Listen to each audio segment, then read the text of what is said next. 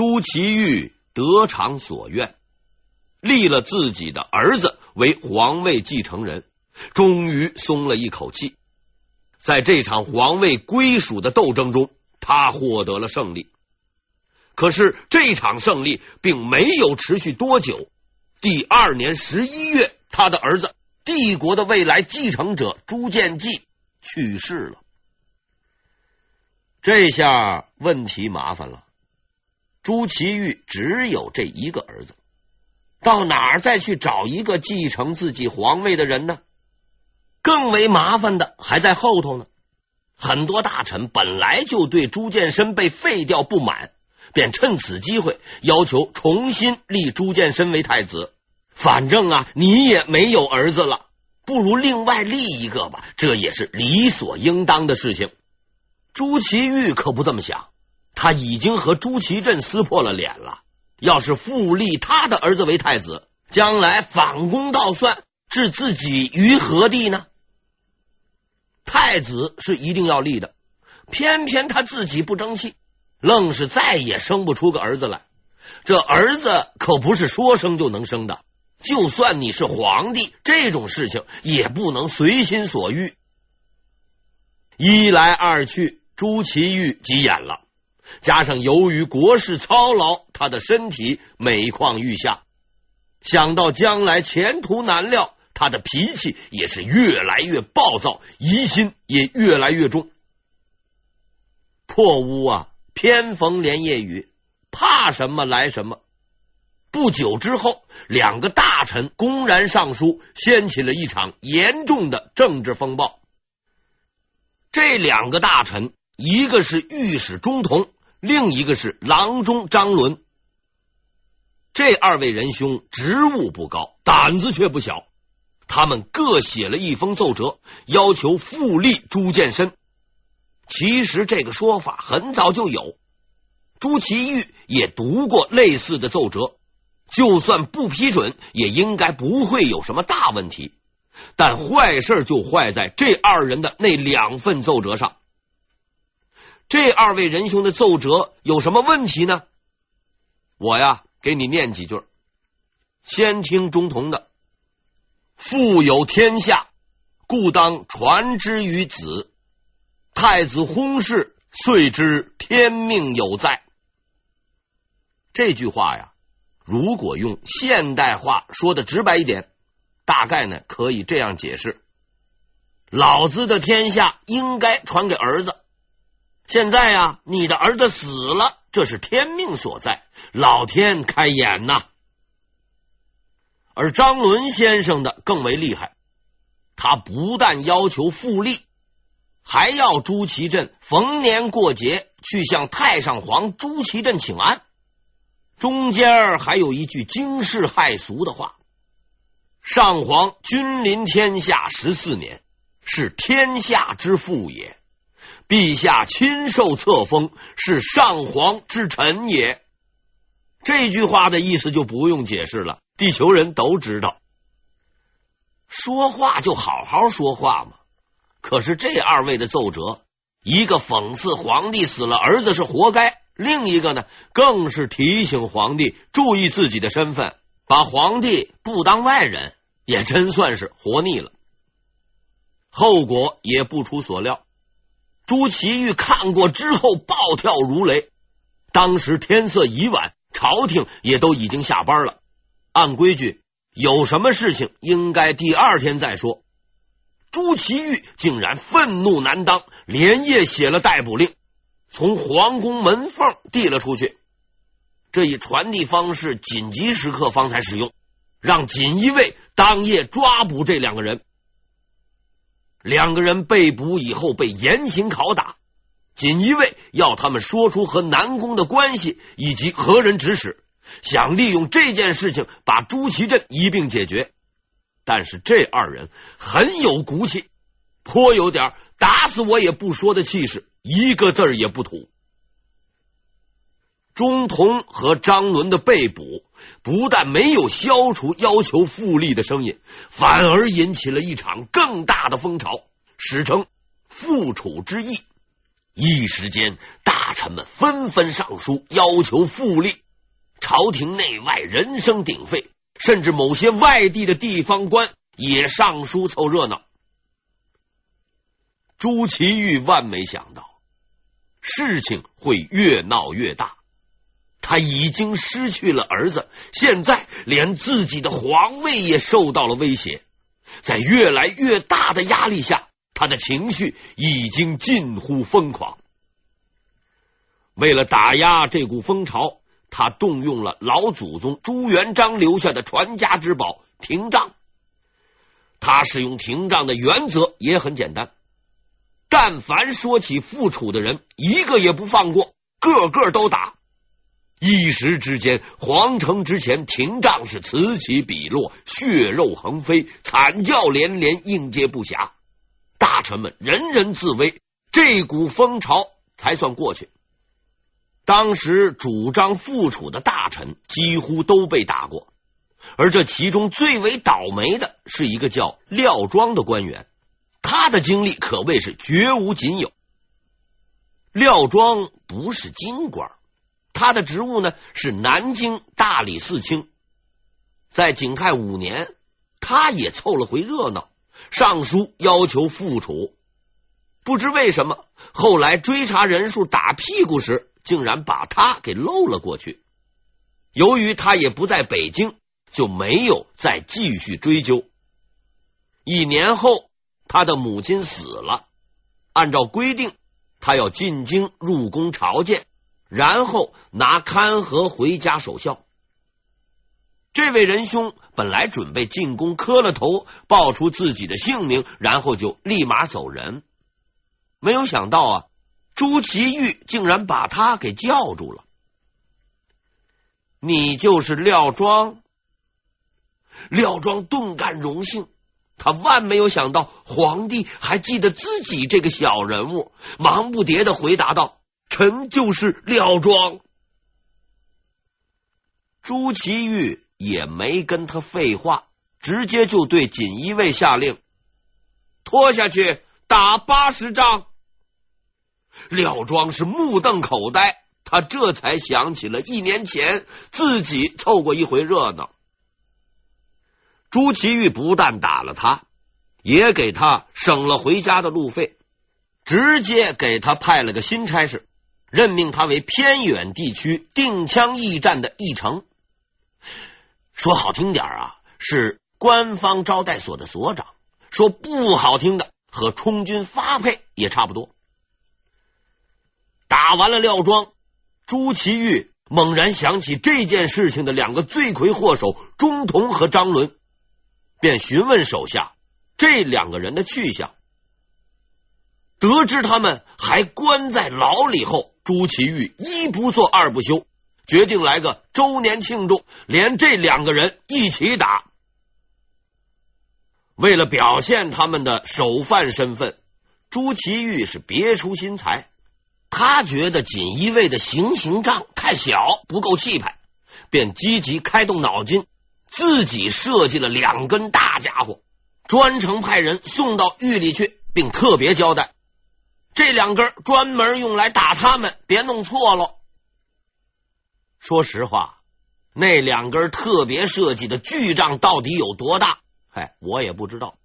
但我知道的是，这一顿板子下来，那位中童先生就去见了阎王，而张伦估计身体要好一些。哎竟然挺了过来，但也被打残。朱祁钰这种近乎疯狂的举动震惊了朝野内外，从此没有人再敢提复楚一事。朱祁钰本不是暴君，但皇权的诱惑将他一步步推向黑暗，他变得自私、冷酷、多疑、残忍，囚禁自己的哥哥。废黜自己的侄子，打死反对他的大臣，谁敢挡他的路，他就要谁的命。歇斯底里的朱祁钰用棍棒为自己争得了平静的生活，但这平静的生活只有两年。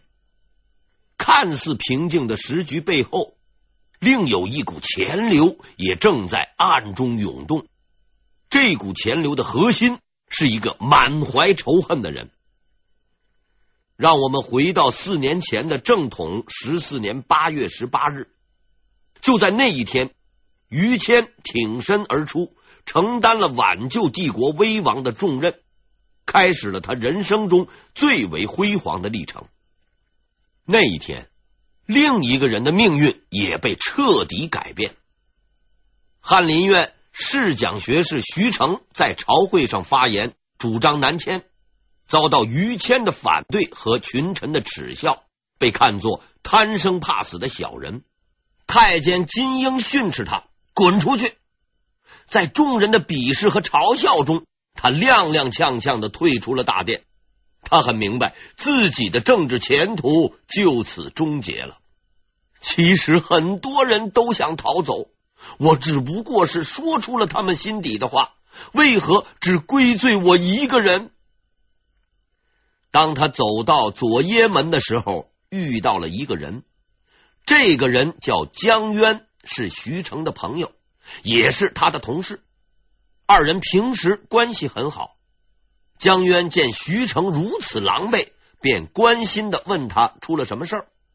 徐成十分感动，哭丧着脸说道：“我建议南迁，不合大家的意见，才落得这个地步。”江渊好生安慰了徐成，让他先回家，凡事必有转机，自己也会帮助他说话的。然后江渊在徐成感激的目光中走进了大殿，他拜见朱祁钰后说道：“南迁绝不可行，唯有固守一条途径，才能挽救危局。”几个月后。江渊被任命为刑部侍郎、文渊阁大学士，成为朱祁钰的重臣。这真是精彩的一幕。徐成绝望了。当时无数的人都在谈论着逃跑，而自己的那套理论也很受支持。可当自己被训斥时，却没有一个人帮着自己说话。那些原本贪生怕死的人，一下子都变成了主战派。转过来骂自己苟且偷生，动摇军心。打这以后，每天上朝的时候，很多人都会在暗地里对他指指点点。这不就是那个建议南迁的胆小鬼吗？有些脾气大的大臣更是当着他的面给他难堪。徐成每天就在这样的冷遇和侮辱中上班上朝。因为生活还是要继续，不上班就没有俸禄，也养不活老婆孩子。窝囊的活着总比悲壮的死去要好。可是总也得不到提升，一辈子不能翻身，他还是心有不甘。后来苦思冥想之下，他竟然想出了一个绝妙的主意：改名字。在今天看来啊。这似乎是不可理解的。难道你换个马甲就不认识你了吗？可是，在当年情况确实如此。毕竟皇帝陛下日理万机，徐成改名字也不用通知他，更不用通告全国，或者到户籍地派出所备案，只要到吏部说明一下就行。到提交升迁的时候。皇帝陛下也只是大略看一下名单而已，绝对不会深究有没有人改过名字。徐成抓住了这个空子，将他的名字改成了徐有贞。瞒天过海后，徐有贞果然等来了机会，被外派山东为官。外派几年干得不错，他凭借功绩被提升为左副都御史。对此啊，我曾经有一个疑问：左副都御史是督察院的第三号人物，有上朝的权利，也是皇帝经常要见的人。那朱祁钰为什么会认不出这所谓的徐有贞就是徐成呢？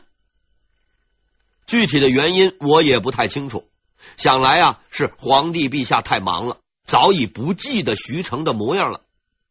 无论如何，徐有贞的人生终于有了转机。但是在他的心中，一刻也没有忘记过自己所受的侮辱和讽刺。他在静静的等待，等待着复仇机会的到来。景泰八年正月，按照常规，皇帝朱祁钰应该亲自出城去郊外主持郊祀大典，祭祀天地。可是他呢，已经病重。已然无法完成这件事儿，更让他心灰意冷的是，眼见他病重，大臣们非但不慰问他，反而趁此机会上书让他早立太子。人还没有死，就准备订棺材分行李了。朱祁钰的愤怒已经无以复加，他急火攻心，病情加重，实在没办法了，他便找来了一个人。让这个人替自己去主持祭祀，这是一个错误的决定，因为他叫来的这个人是石亨。此时，石亨已经成为了于谦和朱祁钰的敌人。北京保卫战立下大功后，他得到了最高的封赏，被册封为侯爵，而功劳最大的于谦却只得到了少保的虚名。石亨心里不安，便自行上书保举于谦的儿子于勉为官，算是礼尚往来。他没有想到，于谦对此并不感冒，反而对朱祁钰说了这样的一段话：“石亨身为大将，却保举私人，应予惩戒。搞什么名堂？”保举你的儿子不但不领情，竟然还去告状。石亨不能理解于谦这样光明磊落的行为，他呀也不想理解。他只知道于谦是一个不上路的人，一个不履行官场规则的人，而这样的人是不可能成为他的朋友的。但是于谦不是那么容易对付的。他的后台就是朱祁钰，石亨明白，要解决这个对手，必须先解决朱祁钰。